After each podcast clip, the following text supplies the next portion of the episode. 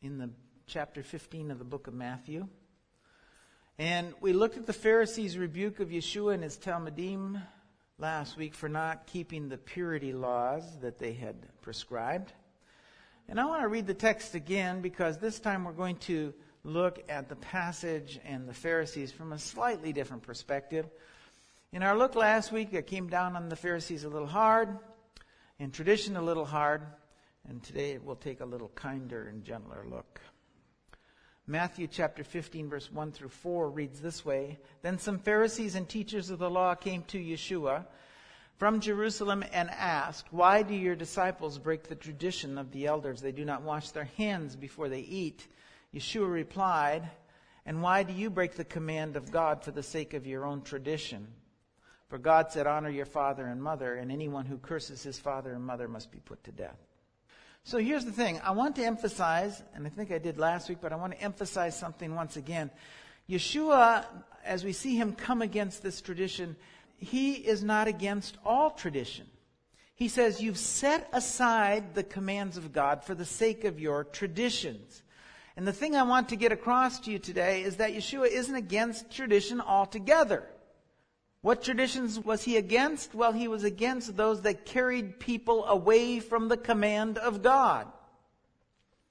We just went through a series on basic traditions, and so I don't want to really beleaguer the point, but we do need to get this concept into the series on Matthew for our viewers and listeners. So, uh, but please understand this one thing: you cannot keep Torah without some form of tradition. Tradition is nothing more than additional teaching that people adhere to. The word for tradition is, in the Greek, is paradosis. It means teaching. Tradition is nothing more than teaching that is transferred to your walk through life. The Torah requires some form of additional teaching to be carried out. That additional teaching is tradition. And I hear people look at verses like this and then say, I'm, I'm going to follow God and not tradition. Well, the moment they said that, they described their tradition. The very act of deciding not to keep tradition is a tradition. That's what I'm going to do. Someone once said to me, I believe that teaching people Torah is more important than asking them to keep tradition. Well, friends, teaching Torah is asking someone to keep traditions. So again, understand the very act of deciding not to keep tradition is a tradition. So the point being, it's impossible to keep Torah without some additional teaching or tradition. You can't avoid it, it's impossible. So that being said, the next thing you have to come to grips with is whose tradition will we follow? If you decide as the person up above that you will not you'll follow no tradition, but merely do what, uh, and keep Torah with what's right in your own eyes, and we are part of a community who has adopted that same tradition of no tradition, just doing what is right in your own eyes, then what happens is the commands of God get blurred. The Torah of God gets blurred. The commands of God are actually destroyed. And we can see this in the tzitzit that we used for an example. The command of wearing tzitzit is to wear them on the corners of your garment so as to remember the commands of God and to put a thread of blue with linen or white fringe. As I pointed out in the teaching that I did a while back, anciently they were worn so low on the garment because the garments were so long that the wearer would really have a problem seeing his own fringe. And so how did he remember the commands of God? He remembered them by seeing the fringe on everybody else's garments.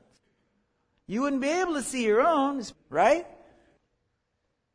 So I want you to know that if you have everyone in the community wearing fringe after their own design, their own colors, and no community traditions, so that you have some wearing them on their belt loops, some as bracelets, as we saw in that teaching we did not too long ago, some as necklaces instead of the corners of their garments. And then you have others wearing them in whatever colors they want. What happens is soon that no one will remember why they're wearing them. Certainly people who come into the congregation will not know. If one person wears them short so that they're hardly noticeable from the rest of his garment, what good are they to anyone? If someone takes fringe and matches them to the color of their shirt so that they become part of the shirt, how are they noticeable any longer? It, it becomes confusion, you see. Someone coming into the community where fringe are being worn un- or uniformly need only ask one person, why are you wearing fringe on the corner of your garment? Then you can, that person can take them to Numbers chapter 15 and show them scripture where God says, wear them on the corners of your garments so that you will remember the commands of God. And they can see what that means. Someone walking into a congregation where people are doing as they please and whatever's right in their own eyes may never ask the question because, or if they do, they'll have to ask many questions. And they'll be quite confused when all is said and done because you take them to Numbers 15 to show them why you're wearing them and it says corners of your garment and they ask you, well then why are you wearing them from your belt loops? Or as a necklace?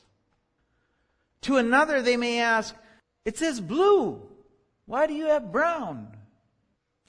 See, maybe they will never associate it with the command again. The point is that the purpose of the command gets lost. It's abolished by the tradition. Not only that, but think about this. I want you to think about something here. The whole reason that many of you are here today is that you have either rejected or you have begun to reject the traditions of the church. You've looked at their traditions of Christmas and Easter, their traditions of sprinkling their children versus the immersion of a committed adult, their traditions of worshiping on the first day instead of on the seventh day. And you said to yourself, I can't do this any longer because I'm losing sight of the commands of God. The commands of God are being abolished. They're not being followed because of these traditions. And once you realize that, maybe you heard Vine and Branches, or you saw Out of Zion, or you saw a website, you read a book, and you said, hey, Kehilat Sar Shalom keeps the traditions that lead me closer to the command. They don't keep the first day. They don't keep Christmas and Easter. And I can be immersed there. And with these things, the commands of God are fulfilled. They're not lost. And you've made a choice to come to a community whose traditions more closely follow the commands of God, and the commands of God are not lost in the tradition. With that in mind, if the elders of the community, let's say the elders went Kehilat this weekend, and they said, you know, we're going to keep Christmas tradition, and you came in on December 1st, and there was a Christmas tree up on the thing. Well, many of you would hit the road. You'd say, Kehilat, by its tradition, is destroying the commands of God. When someone says to me, I don't want to keep tradition, I just want to keep the commands, it tells me that they really haven't thought through this whole thing. Because what they're saying is not possible. So community traditions understand they can be good if they lead you closer to the command of God, or they can be bad. And Yeshua knew that. And as we pointed out last week, he kept most traditions, but where he drew the line is where the tradition obliterated the command of God. And that's the yardstick we have to follow. The next thing we should ask is who has the authority to decide these traditions? Well, Yeshua gives us a clue. In Matthew chapter 23 verse 1, he says, then Yeshua said to the crowds and to his disciples, The teachers of the law and the Pharisees sit in Moses' seat, so you must obey them and do everything they tell you. Traditions are to be cited in the local community and then kept uniformly by the community. That's why Yeshua says the Pharisees are the keepers of the traditions because they were the leaders of the community. So obey them.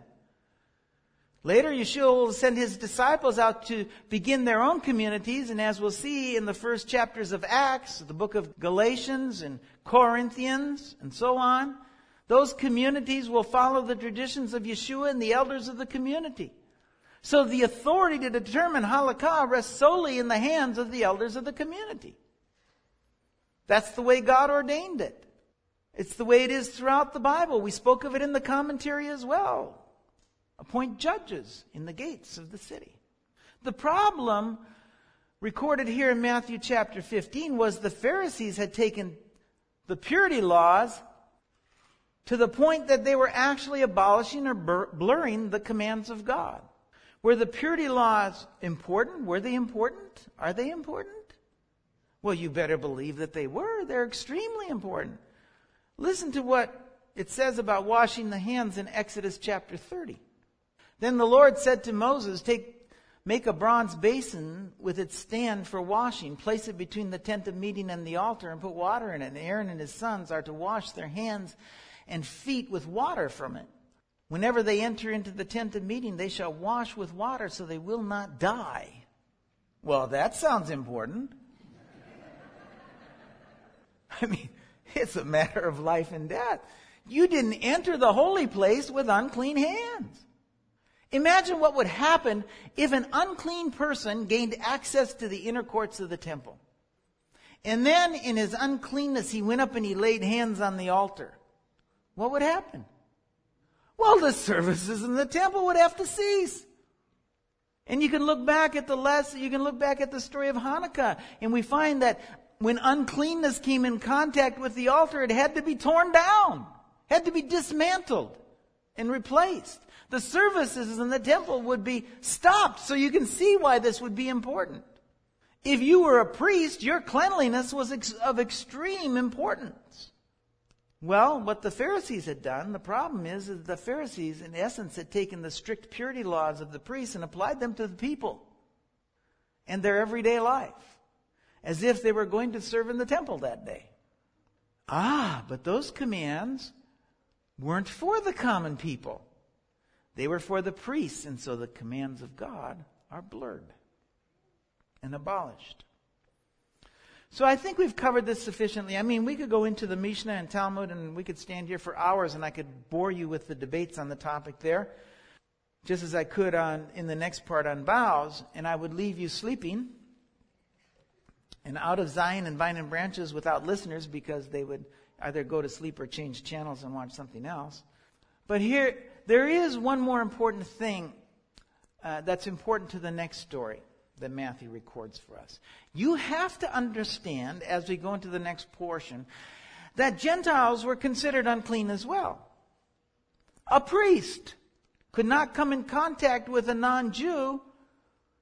They could not go into the home of a non Jew because it would make them unclean, and if there was their week to serve in the temple, they wouldn't be able to serve for seven days out of a job.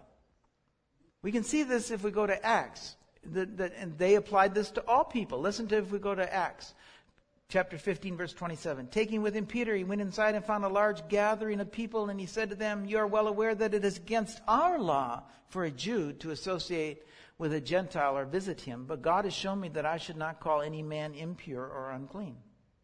And I spoke about this a bit last week. Yeshua was to be a light to the nations. And this tradition of non-Jews being unclean and their homes unclean would certainly, most certainly be a hindrance to the Jewish disciples going out and spreading the name of Yeshua among the nations. So, here in Matthew, we get this passage on hand washing and the stringency with, of the purity laws and how the Pharisees had abolished the commands with their overzealous purity laws. And what do we get next?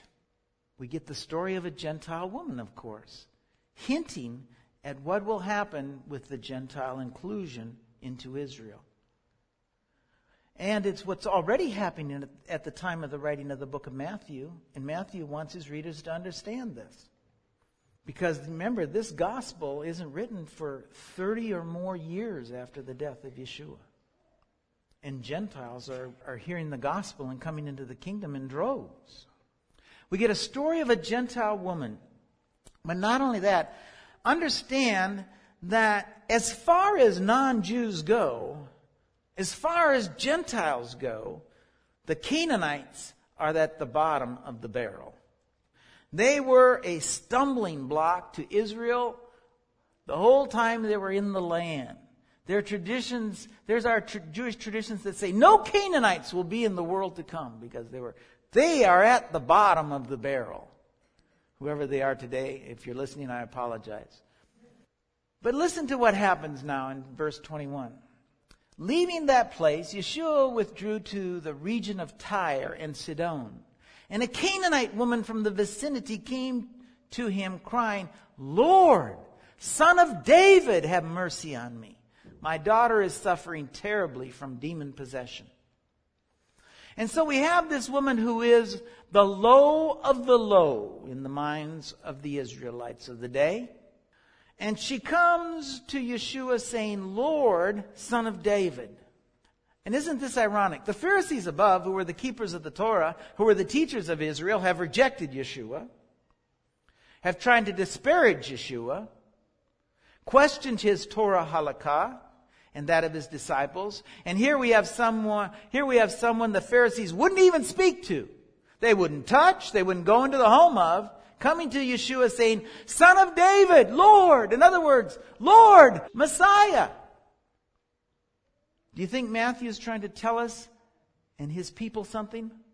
I think so, but he's not finished yet. Now remember, I said the Pharisees wouldn't touch or talk to someone like this. Let's see what Yeshua does after this Canaanite woman calls him Lord and Son of David. Yeshua did not say a word. So his disciples came to him and urged him, Send her away, for she keeps crying out after us. Amazingly, Yeshua does the same thing the Pharisees would have done. He doesn't speak to or even acknowledge her, he doesn't say a word. Just when you think you've got Yeshua figured out, when you think you have Yeshua's halakha figured out, he does something like this, which is exactly what the Pharisees would have done. Same Pharisees he just rebuked for their stringent observance of the purity laws would have done. But Yeshua is teaching. And he's teaching one of the more important lessons of the Bible for us. He's teaching his disciples something that will be made clear in the book of Acts, and he's teaching us as disciples as well. The disciples see he's, he does not acknowledge her, and so they say, send her away. Only after they say, send her away, does he speak. And the words that he says are to send her away. He says, I've only come for the lost sheep of the house of Israel. Right? Listen. He answered, I was only sent to the lost sheep of the house of Israel. And the woman came and knelt before him. Lord, help me, she said. He replied, It's not right to take the children's bread and toss it to their dogs. He says, You don't take the children's food and give it to the dogs. Dogs are an unclean animal. And it's a term that was used of people who were unclean. It's a term that was used for non-Jews. If we look in Deuteronomy, it's the Hebrew word uh, for dog is kalev, and it's used as a metaphor for prostitute. Deuteronomy chapter 23 verse 18, thou shalt not bring the hire of a whore or the price of a dog into the house of the Lord thy God for any vow, for even both these are an abomination to the Lord thy God. So understand the nature of what Yeshua is saying is that you do not throw the food of the children, the chosen, to the unclean, the Gentiles. And the woman replies, Yes, Lord, she said, but even the dogs eat the crumbs that fall from the master's table. And Yeshua answered, Woman, you have great faith. Your request is granted. Your daughter is healed from that very hour. And what does he want his disciples to understand from this? Well, first, he wants his disciples to understand that he was sent to the lost sheep of the house of Israel. That's the good news. Paul knew it as well. He says, to the Jew first, and then to the non Jew. His disciples are going to be the ones to carry this message out to the nations. The fact is, he will be very specific in sending them out to the nations. In Matthew chapter 28 and verse 16, it says, The eleven disciples went to Galilee to the mountain where Yeshua had told them to go, and when they saw him, they worshiped him. But some doubted. Then Yeshua came and said to them, All authority in heaven and on earth has been given to me. Therefore, go make disciples of all nations, baptizing them in the name of the Father, the Son, and the Holy Spirit, teaching them to obey everything I've commanded you. And surely I am with you always to the very end of the age. You see, Yeshua is preparing his disciples for Israel's rejection of him. And he's sending his disciples to the nations he came first to the Jew, but then to the nations. The Pharisees rejected him, and he heals this child of the lowest of the low of Gentiles in Jewish thought of the day. Paul knew this too. He says this in Romans chapter 1 and verse 16. I'm not ashamed of the gospel because it's the power of God for the salvation of everyone who believes. First for the Jew, then for the Gentile. For in the gospel, a righteousness from God is revealed, a righteousness that is by faith from first to the last, just as it is written, the righteous will live by faith. The gospel is to the Jew first. And Shaul understood this. Everywhere he goes, where does he go first? To the synagogue. He preaches to the Jew first. Now, there are non Jews in the synagogue who also heard, and many accepted, but make no mistake, Shaul was there to preach to the Jew first. He understood the order of things. And the reason that the message went to the Jew first was simple. Israel's mi- mission was to be a light to the nations. Oh, they didn't do such a good job, except in one of their sons, Yeshua. He did a real good job. But Shaul understood this was not just the way of the good news either. It wasn't just the good news that was to the Jew first. Listen to what Romans chapter 2 verse 9 says. And there will be trouble and distress for every human being who does evil, first for the Jew, then for the Gentile.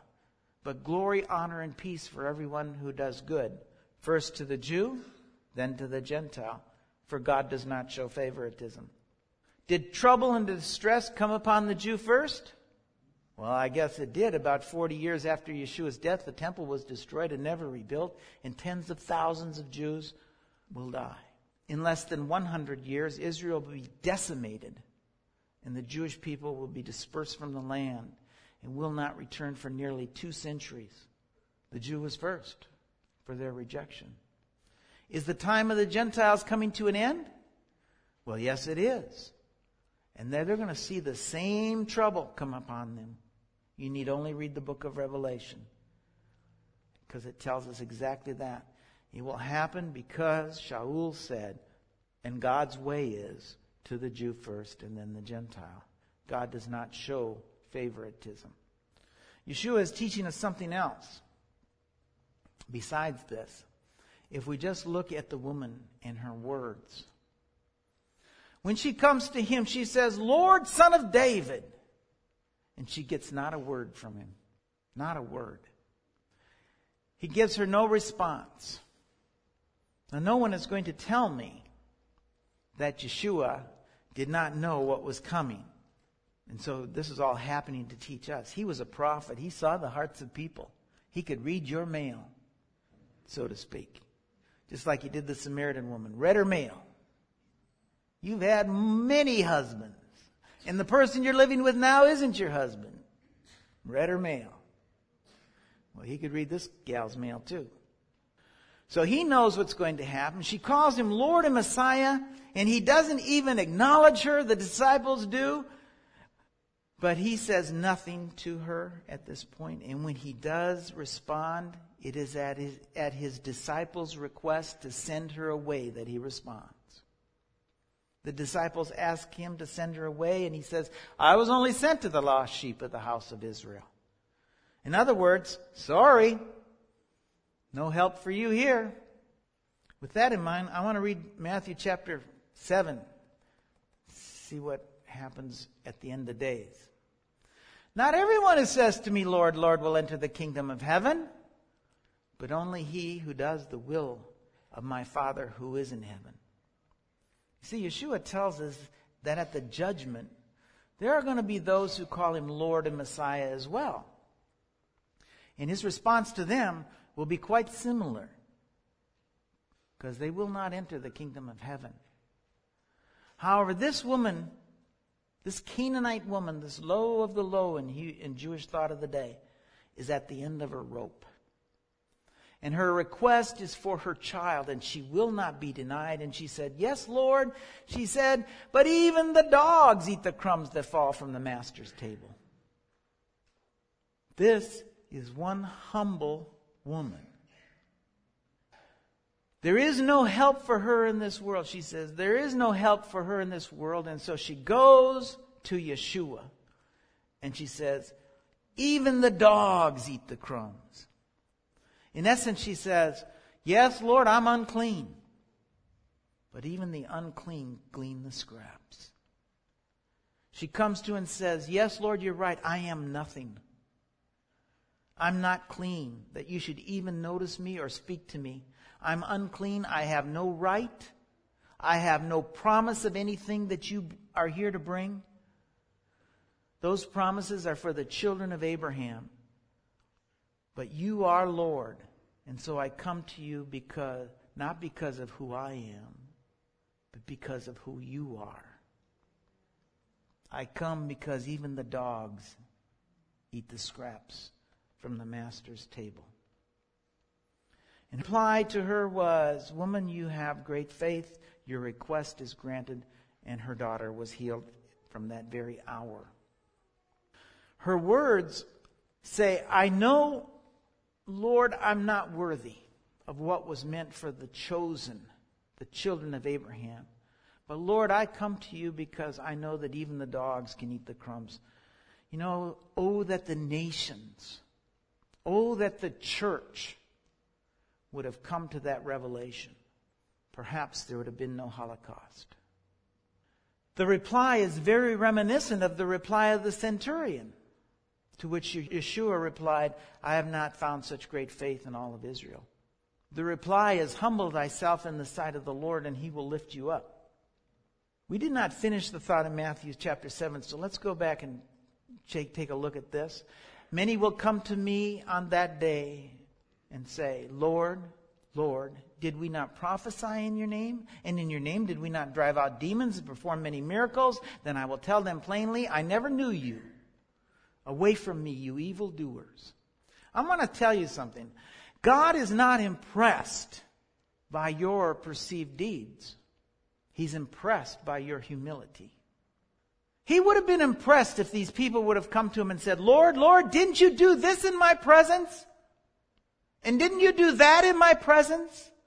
Though I'm nothing, though I had no promise through you or in your kingdom, Lord, I am unclean. I am nothing, but you, Lord, are the compassionate, gracious God, slow to anger, abounding in love and faithfulness, maintaining love to thousands, forgiving wickedness, sin and rebellion.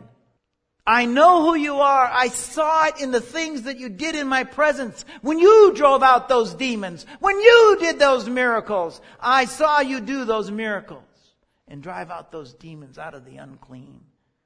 Now, Lord, please have mercy on me as well. If not for my sake, for the sake of your name. That's what we see in the woman from Canaan and what we don't see in the Pharisees who came to Yeshua that day. Yeshua is teaching us get out of yourself, humble yourself, because we're nothing but dust. But He's able to take the dust and breathe life into it. Amen.